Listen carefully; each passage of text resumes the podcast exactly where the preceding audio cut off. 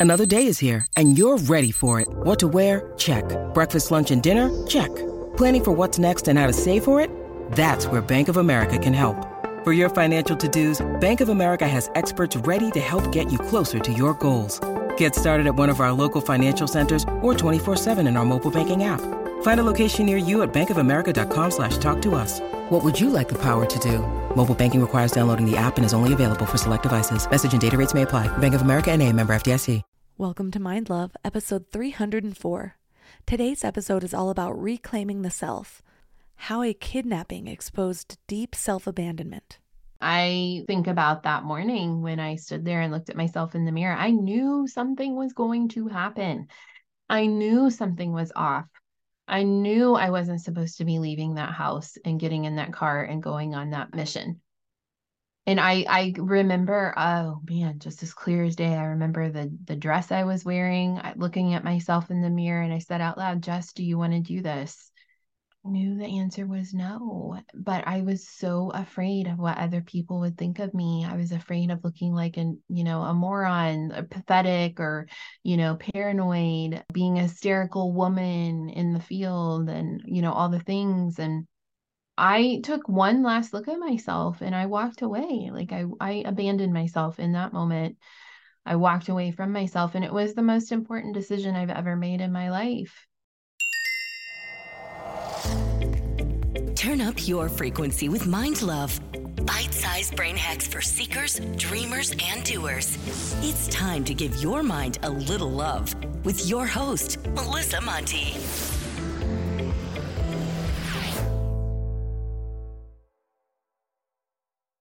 If this is your first time giving your mind a little love, don't forget to hit the subscribe button. Mind love is a habit, and the more you give your mind that love and intention, the better you'll feel about yourself and your life.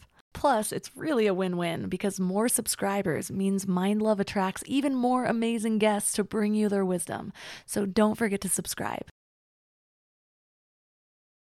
Do you ever catch yourself doubting your own judgment?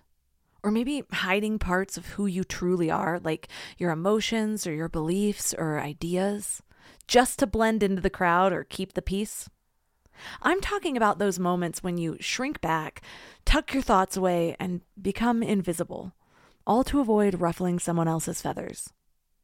Or the times that you minimize your feelings, making them feel insignificant just because you believe that maybe they don't matter, or it's just not you to make waves. This is the quiet curse of self abandonment. It's the process of slowly stripping away your self worth, neglecting your own needs, and forgetting that your voice too deserves to be heard.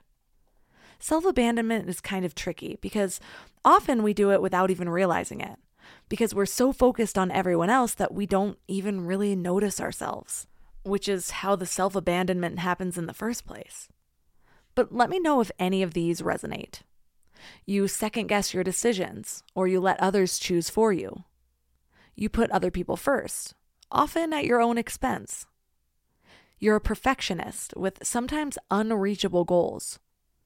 You criticize yourself when you fall short of your own, often unrealistic standards. You push down your feelings, or you avoid or numb the discomfort. You don't have a whole lot of personal boundaries. I have a thousand small stories of turning away from myself and a few really big ones where I ignored that inner voice only to be left feeling lost and more alone than ever. I can specifically remember a memory in college when I was crouched over a toilet purging my food for the fifth time that week, thinking, this could become a bigger problem if I keep doing this. Well, that's not what I wanted to hear at the moment, so mute. cut to a serious case of bulimia that consumed my life for the next 10 years. Or the time sitting waiting for my ex boyfriend to pick me up, knowing that he was manipulating me, but also being so wrapped up in wanting to feel wanted that I ignored my knowing, only to end up in my darkest rock bottom thus far. I could go on, but I'm going to spare you. So, why do we self abandon in the first place? Usually it begins in childhood. Maybe the adults in your life didn't meet your needs very well, so you felt unloved or insignificant. Or you grew up in an unpredictable or chaotic environment, so you learned to hide your true self to avoid conflict or pain. So you learned to mute your feelings or disregard your needs and question your self worth. And then, as an adult, you replayed these patterns from childhood.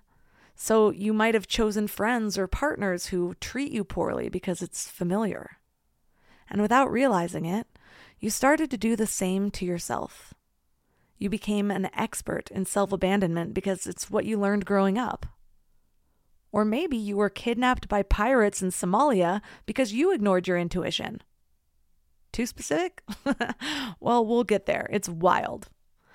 Whatever it stemmed from, it's a destructive pattern. And it's a survival tactic that causes us to turn off one of our deepest powers. So, how do we reconnect with ourselves? Well, that's what we're talking about today. And our guest is Jessica Buchanan. She's a teacher, a New York Times bestselling author, TEDx speaker, and a kidnapping survivor. She was named one of the 150 fearless women who shake the world by Newsweek, and she speaks professionally about her kidnapping experience and rescue by the SEAL team for audiences all over the world. Three key things we will learn are the difference between an option and a choice, how to recognize our own patterns of self abandonment, and how to safeguard your mind from fear and even psychosis. And if this is your first time giving your mind a little love, I have a few goodies for you. First, don't forget to subscribe so you never miss an episode. And second, sign up for the Morning Mind Love. Think of it like a weekday oracle from your highest self to help you start each day with a positive focus. Plus, you'll get two gifts absolutely free a 30 minute binaural meditation and 30 days of journaling prompts to help you remember who you truly are. So join over 9,000 people and go to mindlove.com to sign up or text the word morning to 33777.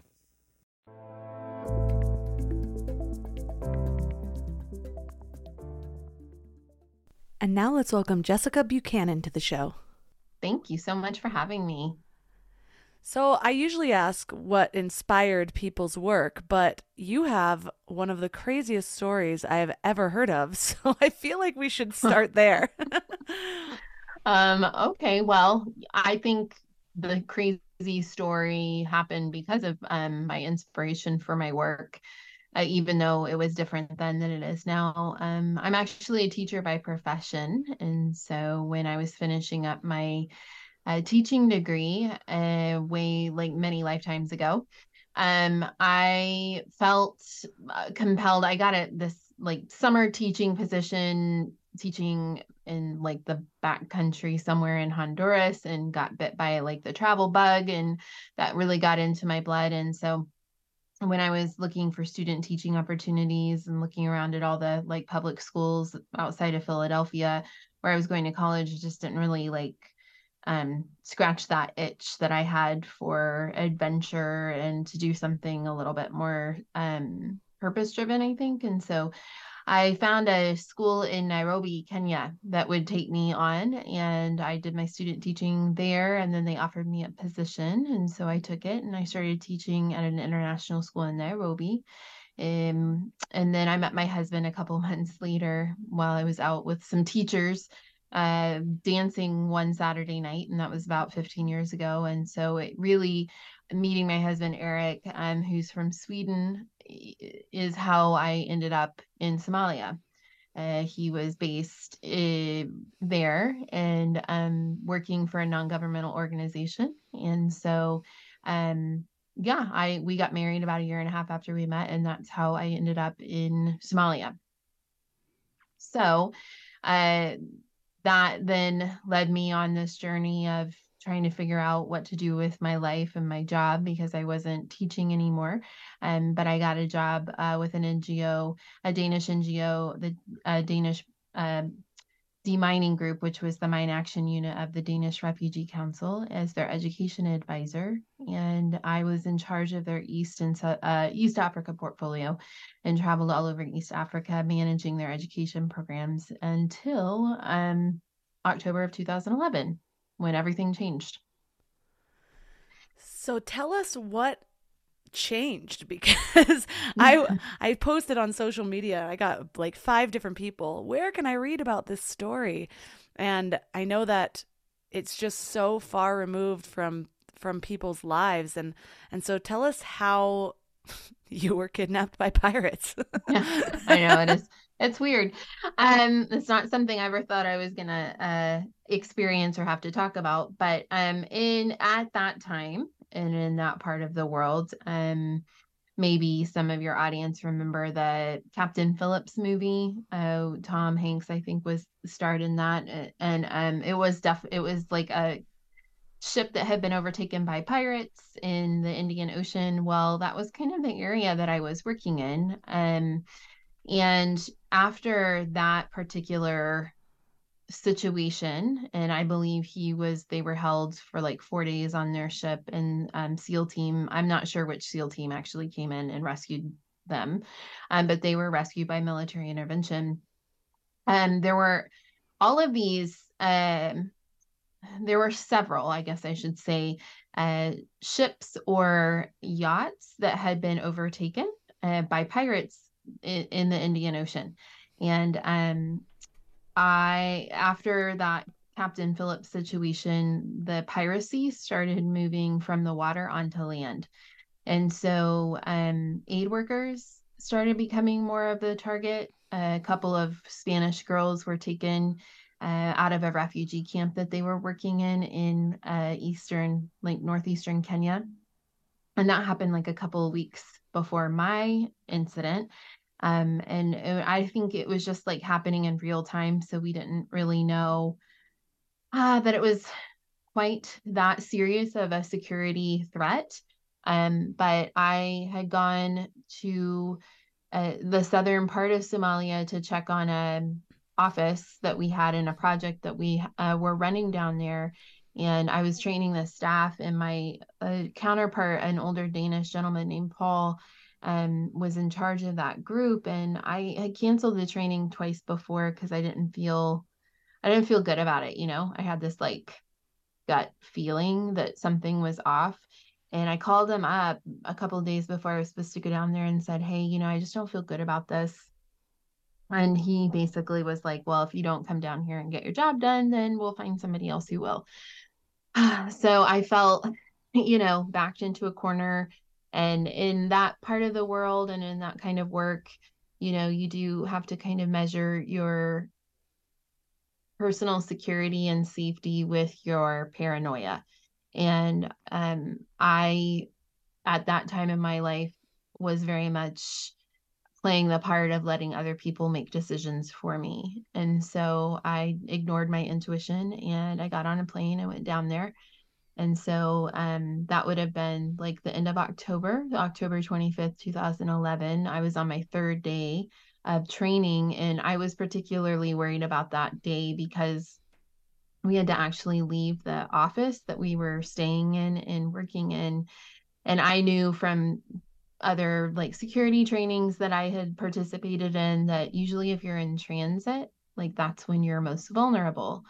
Um, and so uh, we made it to the southern office, did our training, finished up around three o'clock in the afternoon. A convoy of three armed vehicles comes to pick us up, armed guards in the front, armed guards in the back. And then Paul and I get into the middle vehicle and we have a a Somali guy who's driving, and then our Somali security advisor for the organization, a man named Abdurizak, gets in the back next to me. We drive through the gates of the compound, and for about 10 minutes, we're driving through the town of Galkayo. And, you know, I'm not really paying attention. I'm just thinking about, you know, like stupid stuff that you think about when you're done with work, right? Like, what am I gonna have for dinner? And oh, I can I get my workout in before, you know, stupid stuff.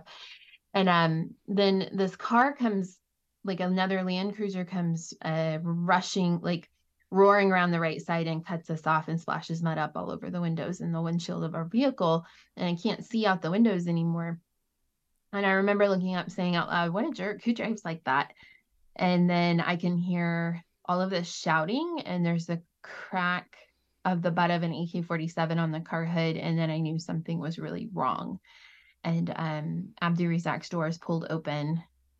And uh, there's a, a guy, a really angry looking guy wearing a police uniform, um, standing there, and he has an AK 47.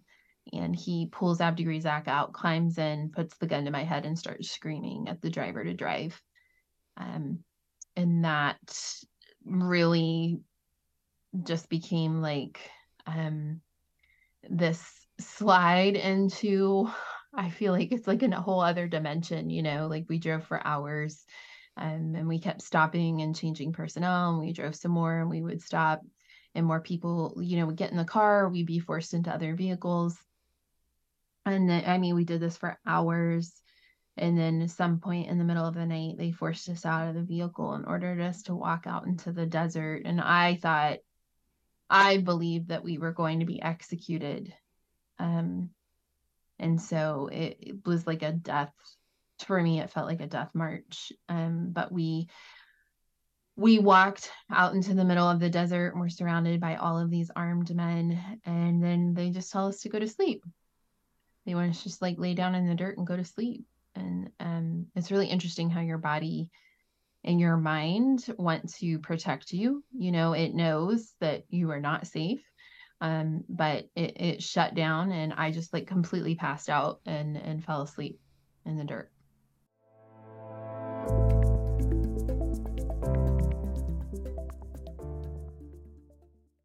We're all here just trying to live our best lives, right? And while you're here listening to a podcast, you might feel like you're on the right track, but then you visit family or you have a work deadline or something unexpected comes up and you're all stressed out and it feels like all the work is out the window. That's why it's so important to consciously curate what you can control, like who you surround yourself with, what you watch, what you listen to. So I'm going to add another podcast to your toolbox The Dr. John Delony Show. He has a PhD in counseling and has been sitting with hurting people for 20 years. He shares practical advice for everything from how to connect with people, how to face depression, overcome anxiety, and learn just what it means to be well.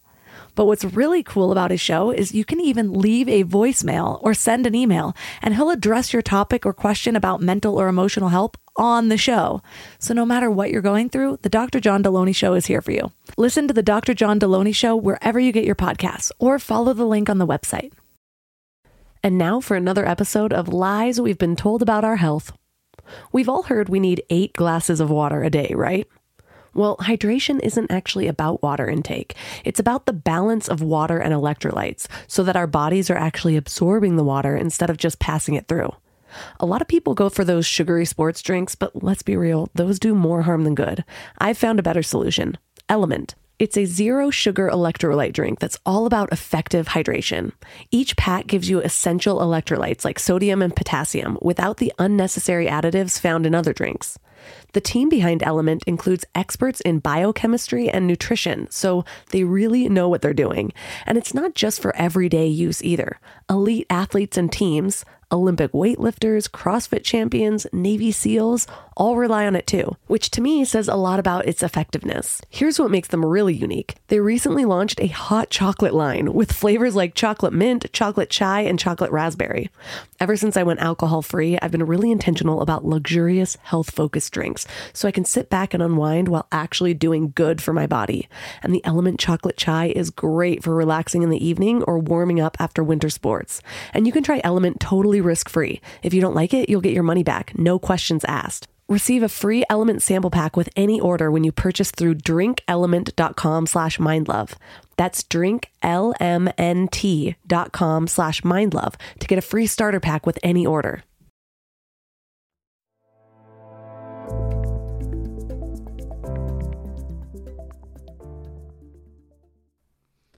And so then you were actually held captive for 93 days until mm-hmm.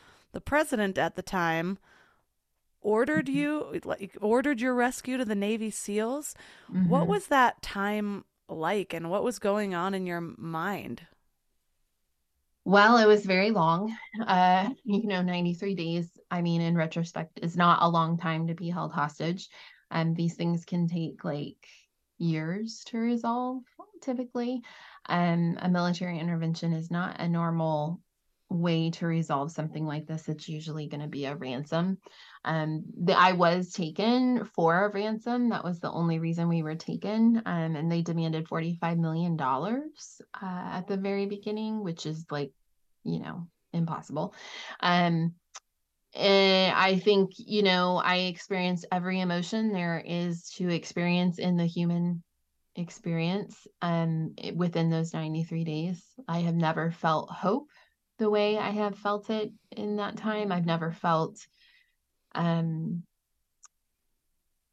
despair, I think the way I have felt it. I uh, I have never felt so much rage um, in my life as I did in there in moments when, um, you know, we were trying to negotiate on our own behalf, trying to reason with these guys. They were some of them were just crazy. Some of them were, um, most of them were stoned. Uh, they were high on khat, which is this plant that they chew. Um, they're traumatized. Uh, they are not able. You can't reason with them. You can't even talk to them. Um, uh, you know, I was starved. I lost 40 pounds in the 93 days that I was um, out there. Uh, and I was hit a lot. I was not, you know, people will say to me, Well, did they treat you badly? And I'm like, uh, Yeah, they treated me badly. Like they were pirates who wanted $45 million. Like they were not nice to me. Um, I slept on the ground uh, every night. Like we we we were outside the entire 93 days. We were never taken into a house or a shelter uh, or even anything temporary like a tent or a tarp. Uh, we sat or laid under trees or bushes for 12 hours during the day and then we slept out in the open on mats um, at night. Um, it was really really difficult. Uh, it was physically, I think, probably one of the hardest things I've had to go through. I, I don't know. I'm trying to like judge that against childbirth, but um, you know, because it, it, just went on and on and on. Um, I think mentally, of course, spiritually, emotionally, all of it, like it, it stretched me to the brink of insanity in in some moments and i think it was really important for me to try to hold on to my mind i i was really aware and very scared. Um i think that was probably the thing that i was most afraid of out, out of everything other than dying. Um i was afraid i was going to lose my mind. And so i took great care and great intention uh, to safeguard uh, my mind as much as I could. And, um, you know, I think it's interesting now, like looking back and talking about it so much and reflecting on it um, and really digging into some of the things that I did to guard myself and keep my mind safe. And I think they're just natural, like human reactions um, and you'll find like if you read survivor stories, like a lot of people do the same things. It's really interesting how we're wired. Um, but for me, I tend to like have a, a inclination towards the spiritual. And so um, I like to, you know, probably over philosophize things. Um, but uh, I woke up probably like halfway through the captivity and realized that I had, I was actually being presented with an incredible opportunity um, because I had all this time that I would never have again in my life uh, if I survived. And so I did this, like this memory kind of um, activity, if you will, where I went back through my life and did like a, a life review. And I really believe that because of that, I was able to uh, deal with some things that I have been putting off. Um, and I think I always say that I it was like the time that, where I actually met myself, mm. um, because there was nothing there. There was no there were no distractions. Um, there was nothing but just empty space and um, I think that I have come to understand that, you know, those moments, sometimes they feel like they're going to go on forever. those are really opportunities for us to meet ourselves, who we really, really are, what we're really made of, and the limits at which we are capable of going to. Um, so yeah, I think it was a it was an interesting time, that's for sure. I can only imagine. I did just give birth, so you're relating it to childbirth, of which was more physically mm-hmm. strenuous. I guess I can relate to, although it's so different. But it's interesting because my first birth lasted like 70 hours and I ended up having to transfer from a birth center to a hospital and that's all I had to to reference for mm-hmm. my second birth. And my second birth was also kind of dramatic. Uh, the biggest storm of in the history of my town rolled in on my due date. I was planning mm-hmm. a home birth and and uh, long story short, we ended up having to leave the mountain for 12 days, came back, baby was super late, but then I went into labor and it was so painful. I just remember thinking this is this has to be more painful than my last birth. Mm. It just can't last as long as before and I started to like sort of lose it a little bit. I was really mm-hmm. second guessing my decision because I was like I cannot do this for days.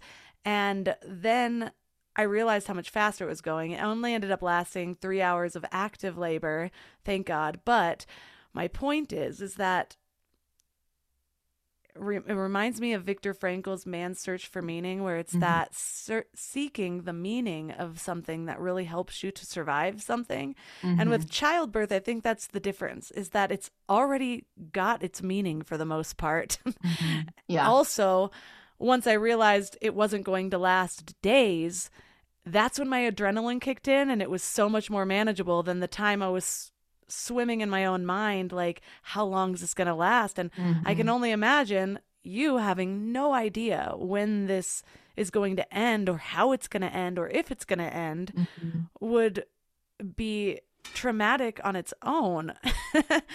and so I'm curious though tell me about when you were rescued. What was that period of time like?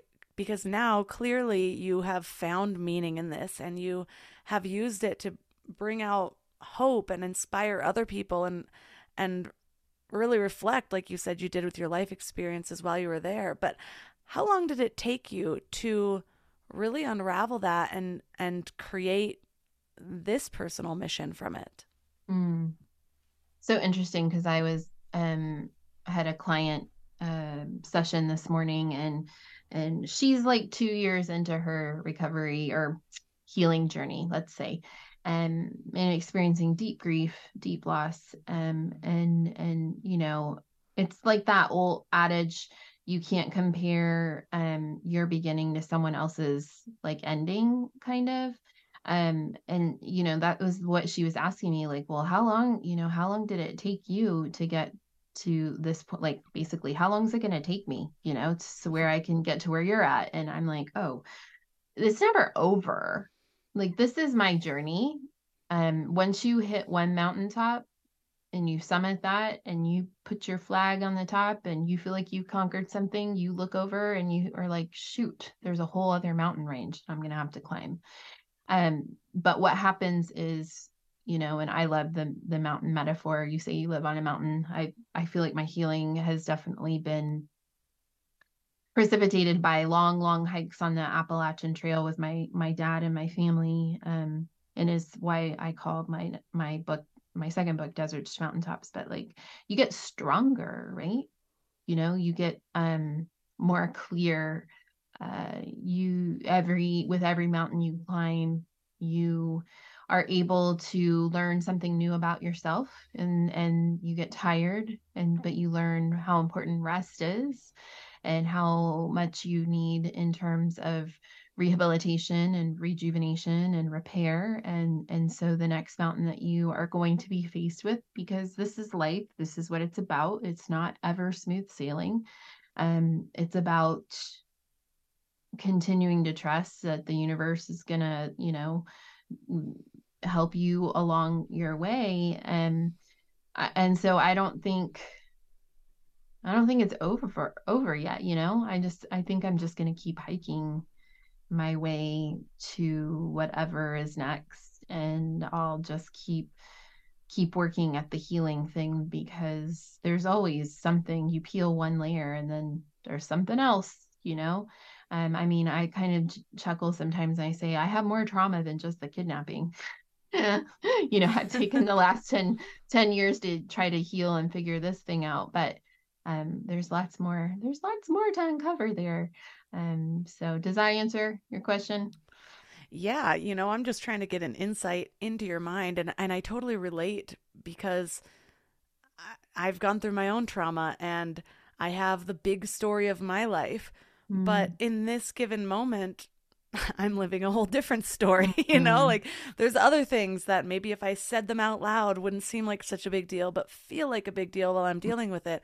There are other things where it feels like a big deal because of what I've gone through in the mm. past. And so yeah. It's like life is always reflecting back to me a different reflection of where I am and and what is next to work on. So the journey mm-hmm. is never over despite what it looks like or yeah. despite how a pretty bow is tied on you know a completed yeah. book or or a, yep. a, keynote talk or whatever it is i was recently mm-hmm. interviewing cheryl strayed and she was saying the same thing where uh, i and i loved this this aspect because a lot of my trauma was from really poor decisions that i made mm-hmm. and and really realizing like yes i was victimized in certain situations but this version of me this version of melissa would also never get herself into a lot of those different situations. Yeah. and so yes i was victimized but also i put myself in a lot of situations that made it more likely that i would be. And so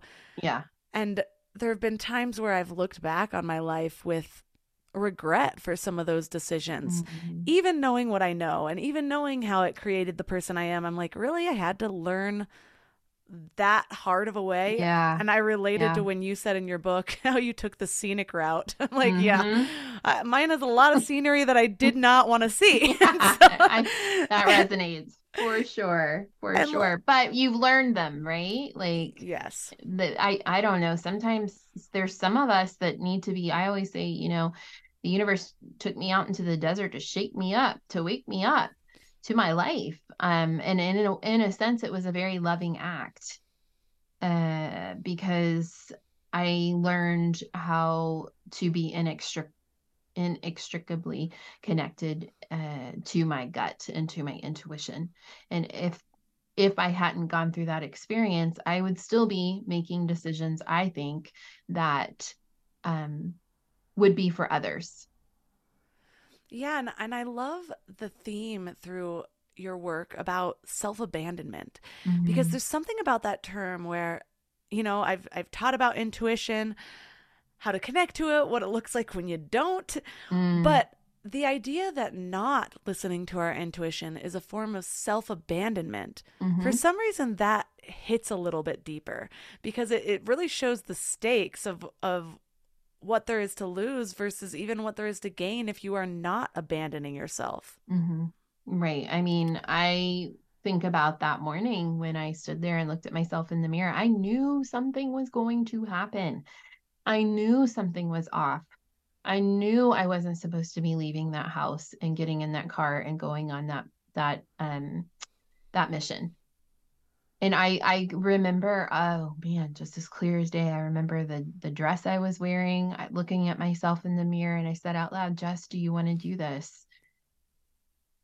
I knew the answer was no, but I was so afraid of what other people would think of me. I was afraid of looking like an you know a moron a pathetic or you know paranoid um you know being a hysterical woman in the field and you know all the things and and I took one last look at myself and I walked away. Like I, I abandoned myself in that moment. I walked away from myself and it was the most important decision I've ever made in my life because it changed the trajectory of my life. And, you know, I'm just so fortunate to to be here and to be alive um, and to have gotten to learn that lesson because i mean i could have died over and over and over again when we're pushing towards a career path or, or trying to make a name for ourselves so often we hear to you know, push through through our fear or to not let fear stop us. How do you differentiate between pushing through that fear so that you can basically make a bigger life for yourself or or do greater things than you thought were possible versus the intuitive fear or the intuitive thought of maybe this isn't a good idea.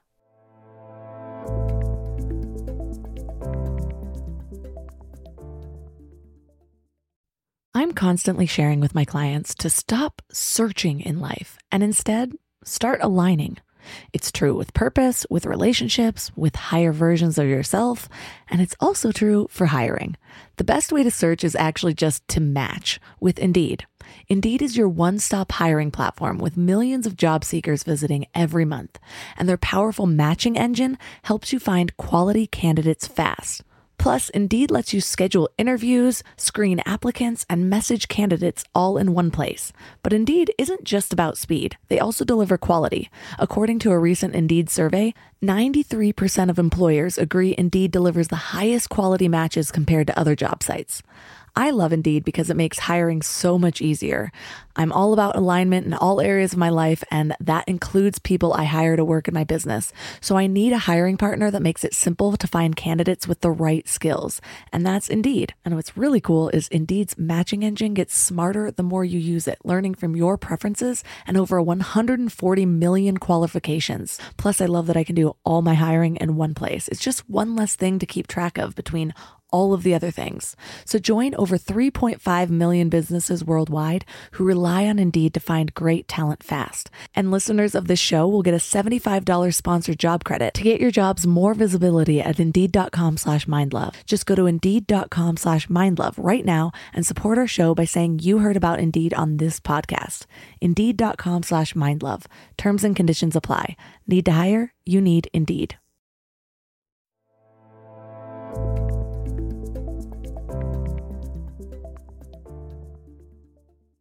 How do you differentiate between pushing through that fear so that you can basically make a bigger life for yourself or or do greater things than you thought were possible versus the intuitive fear or the intuitive thought of maybe this isn't a good idea. Mm. I was recently introduced to this. I um I guess you could call it a concept of is it a is it an in my intuition? Is it an intuitive thought or is it an intrusive thought? And i had never really contemplated the difference between those two things um, but i've been really reflecting on that. And i think for me the difference comes into um, clarity. If it's an intrusive thought then it's going to be cloaked in shame and unworthiness um, eh, I can't do that because of X, Y, and Z. Um, it's based on what other people are thinking about disappointing other people. Um, it's very other, like, and not in the good way, others oriented. But when it comes to like intuition, um, I feel like that pushing through um, is comes down to like self belief right? And and and embracing and accepting our own worthiness around something. I i didn't at that point in my life i i didn't have the connection to myself and i didn't have the self love developed within myself to just stand up. You know i've learned now that if you don't stand up for yourself you've already lost some because you think you're going to lose something you've already lost something anyway. Um so it seems like the the kind of female empowered push through would have been the standing up for yourself. I which i sadly know what that feels like where i always joke that when i'm getting massages for some reason i have like the inability to like say go harder or softer. like yeah. I don't want to hurt their feelings and tell them yeah. they're not doing it perfectly. Yeah. So I just sit there and then the whole time my mind is just like, just tell her to go a little harder. It's not that big oh, of a deal. Totally know what that's like. or I talk to them and or I like make eye contact and then they start talking to me and telling me about their lives. And then the whole massage, I'm like, oh my God, I just want to take a nap. so like... yeah, I, I hear I hear you. And so when you realized like that was where I went wrong, that's what I should have been listening Mm-hmm. to was that voice. From that day forward, was that connection just more innate or was it something that you had to develop? Oh no, I- we had to repair our relationship myself myself and I, we sure did. Um I think you know, when I got out and I was able to get like back on my feet, there was a bit of a fear uh, that maybe I had broken my intuition or something, uh, you know, like that it didn't work anymore. Um, and so I had to practice. Like you have to practice listening to your intuition. You have to, that is something that, yes, we're born with and it's innate, but culture and society tries to stamp that out of us. And so we have to relearn that, um, especially as women. And so um, that for me has looked like a lot of silence. You cannot hear your own heart if there's so much distraction and there's so much otherness and there's so much busyness um, all around. Like I learned that in the desert because I spent all this time in silence to the point where I thought I was going to go insane, but I've gotten now like really used to that and crave it. And of course, I don't spend 12 hours in silence anymore. Sometimes I wish I still got the chance to do that, but this is not my life.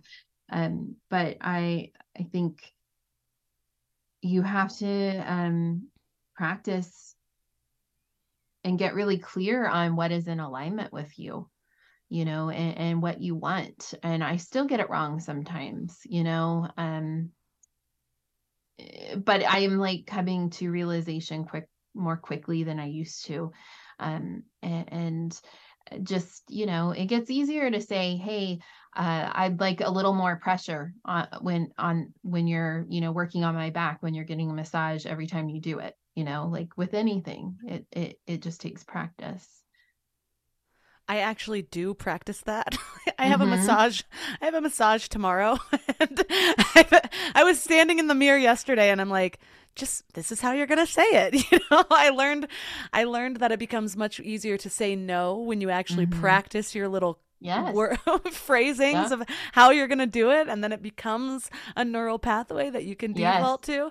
Yep. And so it sounds so silly, but those little things that I have a hard time saying, as small as they are, I I have to practice in the mirror or figure out a word choice or figure out the energy I'm going to hold while I have that. Mhm. Well, don't you think when you do the small things that it gets easier to do the hard things? Yes. Yes, it does. And and I don't even realize that I've leveled myself up until a hard thing comes up and I'm like, "Oh, I breezed through that a lot easier than I would have have in Mhm. the past." But I've also learned that with my intuition because I did the same thing. I spent so many years cutting off my voice, cutting off m- my body. I was bulimic for 10 years. I Mm. got myself into a lot of um, horrible situations with bad people and Mm. and I came to the same conclusion as you where I was living my life based on what other people thought. I was deciding what was success was, what cool was, how I wanted to Mhm. look even based Mhm. on what I heard, what my feedback was generally. Mhm.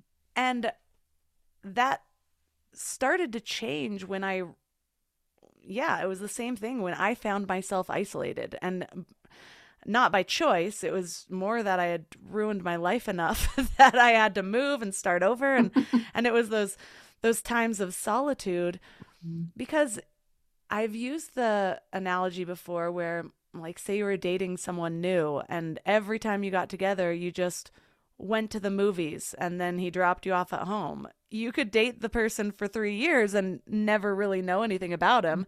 And I think that so many people, so many of us do that same things with our the same thing with ourselves where Mhm. we think, well, of course I know me.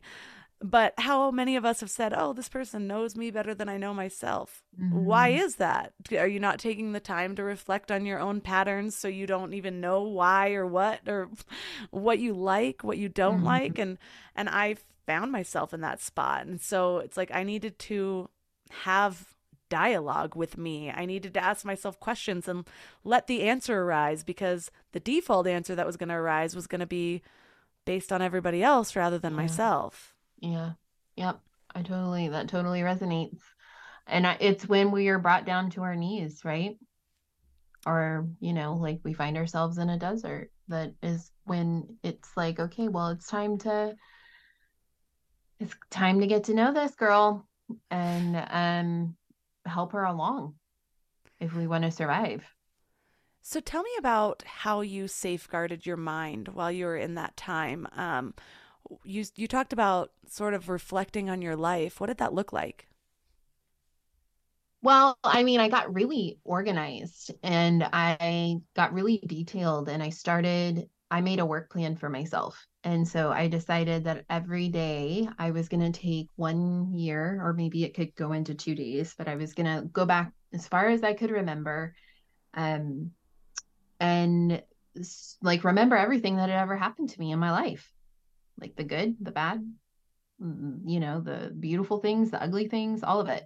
Um, and I had lost my mom uh, a year before this, and I'd lost her very suddenly and and tragically. And so I was like really in the throes of my own grief still. And um, I had actually been thinking about ironically after this trip when I, w- I was planning when I got back to let my organization know that I was going to take a sabbatical. I was going to take a couple of months off and I don't know, I was like in my early 30s so I thought, you know, I'll go to India and sit in an ashram somewhere and like just gut it out, right? I was like meditate and yoga and cry and, you know, intermittently eat some vegetarian food and and just move through my grief.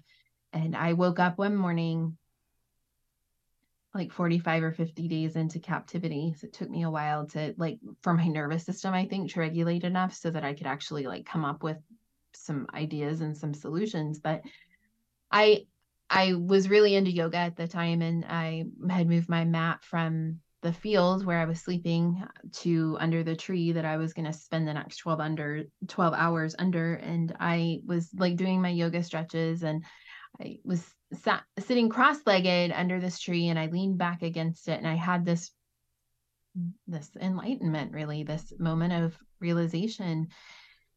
And I thought didn't the Buddha reach enlightenment while he was sitting under a tree? And didn't Jesus like wander the desert for 40 days and 40 nights like grappling with decision like really important decisions? And I kept thinking like all of the religions that I had ever studied or heard about, and how there was always this moment, right? Like where they were in a place of self sacrifice or like their their felt needs were not being met. And and they were struggling. They were wrestling with themselves. And and so i decided um that i had a choice because that's a really big thing for me is the difference between options and a choice. Like I didn't have many options. I like had zero options um, in terms of what to do. In in while I'm was sitting, you know, I didn't I couldn't go anywhere, but um, I had a choice as to what I could think about. And so that's when I decided to do this life review. And like, you know, for example, when I was four one of my first memories is of my mom taking me to the movie theater for the first time and um, she was wearing a blue sundress with little white flowers and her sun was or her skin was all suntanned and i remember the freckles on her arms and the shape of her teeth when she laughed and we went to go see snow white and the seven dwarfs and you know on and on like just these memories like of my childhood kept pouring out of me and like some really hard stuff. And then i got to like weeks went by where i was just like in it. You know i would go sit under this tree and i would just go back to my life and and and re- i was like reliving it. It was like an extraordinary like i get chills just talking about it now. It was like the most extraordinary almost transcendental experience. Um and when I couldn't remember anything else, then I started making plans for the future. I started thinking about what did I really, really want? You know, is this the job that I really want to go back to if I get out of here? An organization that doesn't protect me um, and and and pressures me into going into a place that doesn't feel safe. What do I really want to do with my life? What really matters to me? and it's a it's an opportunity to get really honest with yourself because there is nothing else at stake. All you have is is your own honesty and your own feelings about things. Um and it was really quite extraordinary. Um, and i think i've carried that. I've tried to i'm not saying you know i nail it every day but um I do think a lot about the fact that I have a choice as to how I'm going to think about things and how I'm going to frame the things that are happening to me in my day to day life, whether I'm stuck in traffic, um, or I've spilled coffee all over myself, or I didn't get that speaking event that I thought I was going to get, or the client didn't sign, whatever. Um, it has led me down this path of real um I guess like po- power, like taking my power back because I do believe that I have complete control over what I'm thinking about and my mind. And if I could figure out how to do that being held hostage with guns to my head, then surely I can do it sitting here at my desk in the suburbs of DC.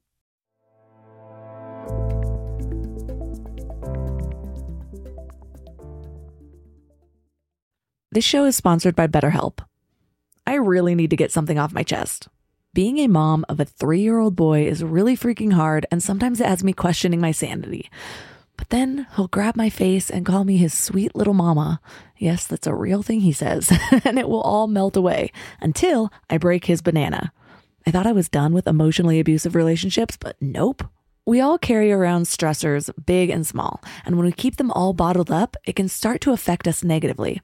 Therapy is a safe space to get things off your chest and to figure out how to work through whatever's weighing you down. For me, just talking things through is hugely helpful, but it's so hard finding friends and family that are unbiased or non judgmental. And therapy isn't just about dealing with major trauma, you know? It's about learning healthy coping mechanisms, setting boundaries, becoming the best version of yourself. And BetterHelp makes it super convenient too. Everything's done online so you can fit therapy sessions around your schedule. Get it off your chest with BetterHelp. Visit betterhelp.com slash mindlove today and get 10% off your first month. That's betterhelp, H-E-L-P dot com slash mindlove.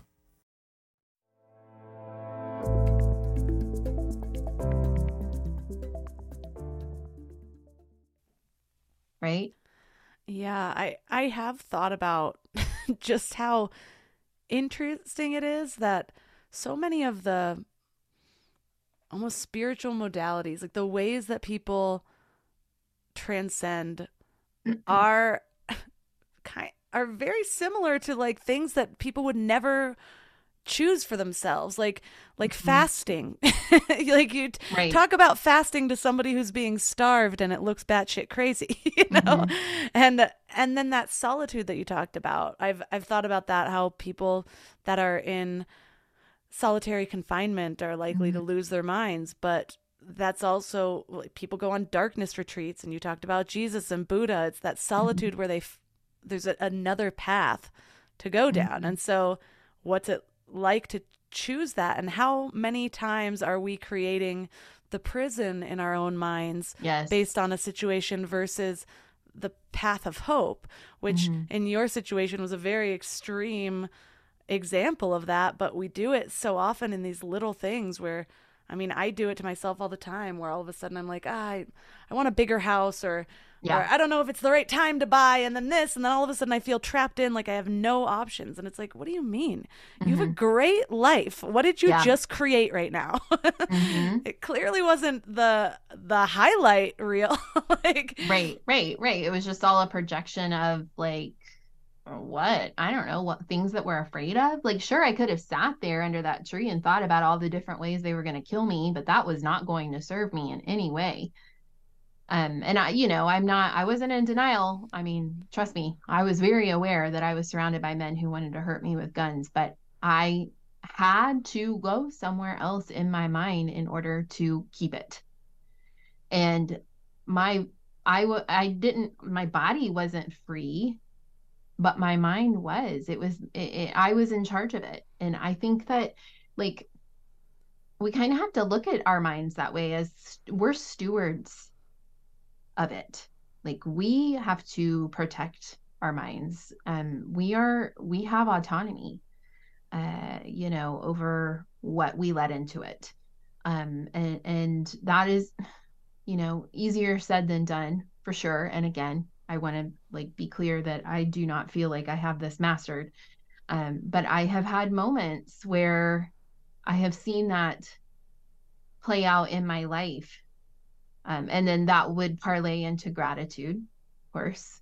Um, you know, it it I've everybody talks about gratitude, but it's so true, you know, and and I when I felt really, really low, I would reach, reach, reach, reach for something, reach for a higher thought, reach for something to be grateful for. Sometimes it was real pathetic, like, I'm really glad my toenail didn't fall off today. You know, I mean, just something. But I, I, I made myself find something to be grateful for, and I still do that now. Like when I'm starting to feel my vibration drop and get really low about something, I'm like, nope, nope. Okay, let's find something to be grateful for. You know, I'm grateful for my health. Ah, blah blah. Yeah, sure, I'm grateful for my health. Well, you know what? Tomorrow I might wake up and not feel healthy, and then I'm sure gonna wish I was grateful for my health the day before, right? Um, so I I do. I just think that we we do create our own reality and our own experience no matter where we're at. So now, with everything that you've learned and your relationship with your intuition now, how do you how do you determine the things that you really want versus maybe a different kind of story that you're telling yourself because I know for me, I even get overwhelmed with the options that I have. And it takes me a while mm-hmm. to be mm-hmm. like, no, this is what I really want because I can create a dream scenario for almost anything. yeah. And it, it oh, kind of it kind of comes back to that well, I've seen this other person be successful and happy in this. I've seen this and it's like, yeah, but where is what's lighting my fire? What is it that gets me in my own unique way? How do you how do you decipher that? Uh, I think it's about what makes me feel good you know our feelings are information right? I think really really important information. And really all i want is to feel good. Uh, i all i want is to feel free. Um what are the things that bring me that feeling? I don't know that changes. Um and i think it's different for everybody but you know you're asking me about me so i can only speak for me. Um when i feel genuinely grateful for everything I have. Um, when I feel at ease and and in flow, when I'm not worried or anxious about what's next in my business or um, how I'm going to pay that bill or um, uh, you know whatever. I that's that to me is like that's the stuff. Like that's where I want to be residing all the time. Um, and i'm i'm learning so much about just like surrendering that outcome um still you know i i feel like i got a lot of really clear direction and lesson during the captivity um and if ever there was like a visualization or a manifestation that came true it would be the rescue um because i couldn't have even planned that out. Uh, that was just miraculous really. Um but I use that, I guess, as a baseline too to th- say, like, well, if that could happen, then sure, so could all the other things, right? Um, and I think we all have some sort of baseline like that in our lives if we look for it. Yeah, and instead, so often we are looking for the things that went wrong. We are remembering the things that went wrong. We're letting that create our vision for the future. Yeah. It's, I think we look for proof that it's not going to work out. Yes. But how about we start looking for proof when it did? Yeah, I focusing on that.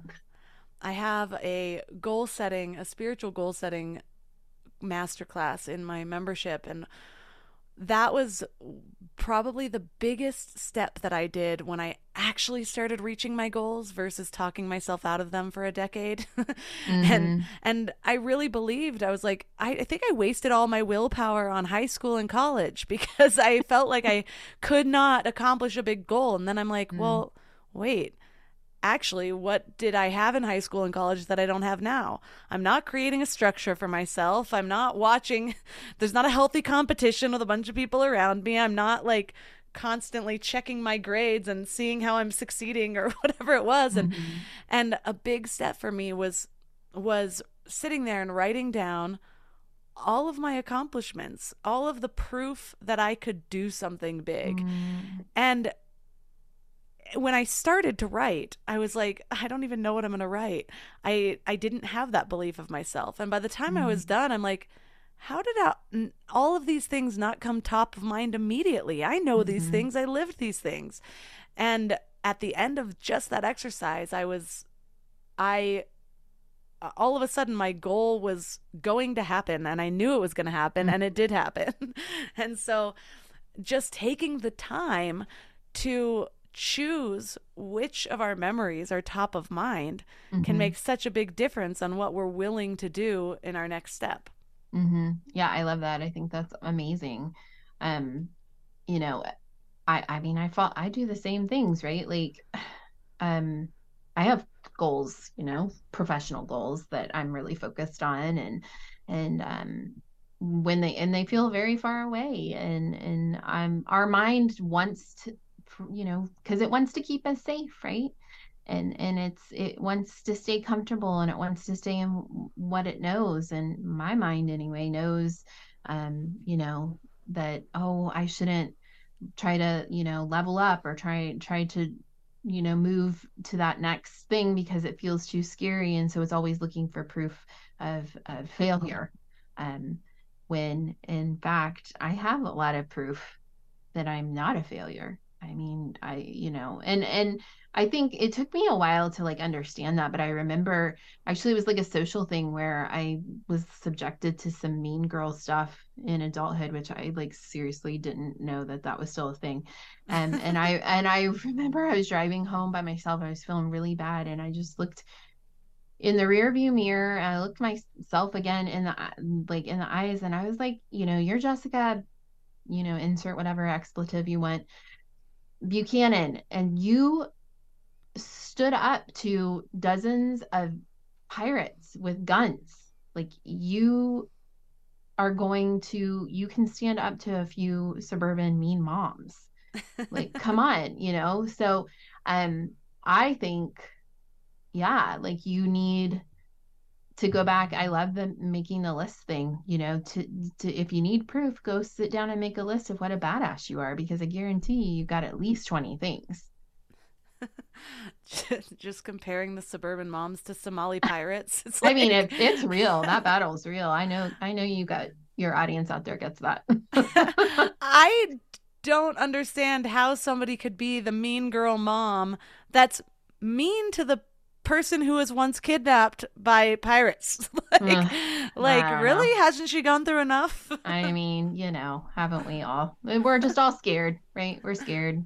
We we're all, you know, I think a lot of us are operating out of fear and and then it's amazing to be able to have conversations like this because it's like, oh, there's another way. Right? Yeah. Um, we don't have to we don't have to be so afraid. Well, I love to leave listeners with uh, an action item to kind of focus on for this week to bring some of what we've learned in this interview grounded into the reality. If you were to give them one practice that just helps them be less likely to self abandon or increase their mm-hmm. intuition, what would that practice be? So I'm not popular when I say this, but I feel like this is a game changer in my life, personally and professionally. It's get up early. Get up earlier before your kiddos or, you know, whatever. Um get up with some intention and and, and create a ceremony. Eh, first thing in the morning, honor honor the universe that you woke up for another day, honor yourself um, that you got up and and I have a very sacred start that I eh, I protect and and do every morning without fail, um, and I think that um, you know it's composed of all kinds of different practices: journaling, meditating, visualizing, affirmations, pulling my tarot cards, all the things. But you know, um, if you don't have a morning practice, just start by getting up uh, 15 minutes before you normally do, and and sitting uh, with your cup of coffee and just set one intention about how you want your day to go. I am religious about my morning practice. Mm-hmm. I've kept it through having two children. Mm-hmm. and so I know when people are like, but how do I do this with kids? I know it's mm-hmm. harder, but even when I'm sleep deprived, that yep. morning start sets the tone for my whole day. And so the the difference of being sleep deprived and even just an extra 15 minutes versus being sleep deprived and then waking up to chaos. Yeah. it's just waking so... up in chaos. You yes. Know? Like, yeah. I just can't even imagine like, yeah, because I did that with my littles too. Now they're they get big very fast, just FYI. Um, but yeah, I think that oh my gosh, it's just it's life changing. If you want to change your life, get up early so it's true. that it's that it's that easy and also very hard but um it's so worth it so worth it well for listeners that are resonating with this conversation and want to learn more about your story and the stories you've compiled with other women where's the best place they can connect and tell us about your books Oh, thanks. Um, so I have two websites. I have jessbuchanan.com um, and then deserts to mountaintops.com. Um, we curate i have a publishing company so uh, i only represent women who are writing memoir manifestos. Uh, they've been through something now they know something and now they want to teach us something. Um, and so what we specialize in actually is curating anthologies. Um, and so we are just starting our uh, second anthology this week. Um, uh, it's deserts to mountaintops uh, choosing our healing through radical self-acceptance and we'll be working with about 17 or 18 uh, co-authors who are writing on that theme. Um, and then in January, we had our first anthology came, uh, come out, Deserts to Mountaintops, our collective journey to reclaiming our voice.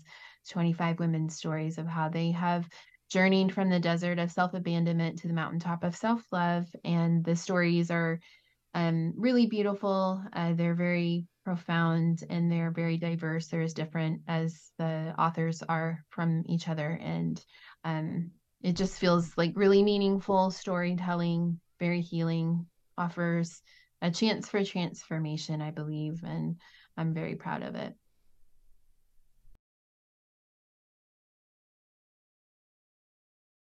All the links from this episode will be at mindlove.com slash 304. Your challenge for this week is to just listen to your inner voice. Set your intention to have your mind aware of the inner voice at all times. Really listen for it. And keep in mind, until we build that relationship, we might not hear it just speaking to us. So sit in stillness and ask yourself questions. Allow the answers to rise as though you trust that you actually have those answers inside of you. Trust the wisdom that comes up. This is how you start to build your relationship with your inner voice. This is how you start to actually build the strength of your inner voice so that it pops up more often. That inner voice is our built in guidance system. It always has our highest good in mind. So this week, just get in touch with it and let me know how it goes. Reach out to me on Instagram at mindlovemelissa. Don't forget about the Mind Love membership at mindlove.com slash membership. There are over a dozen master classes. There's meditations. This month's meditation is amazing. I've already gotten a ton of feedback on how powerful this yoga nidra for deep sleep is. So I'm really excited to share all that's in store at mindlove.com slash membership. You can find my sponsors at mindlove.com slash sponsors. And that's all for today. So thanks for giving your mind a little love today, and I'll see you next week. Thanks for tuning into Your Higher Frequency with Mind Love. Head to mindlove.com for a free gift to keep your vibes up until next week.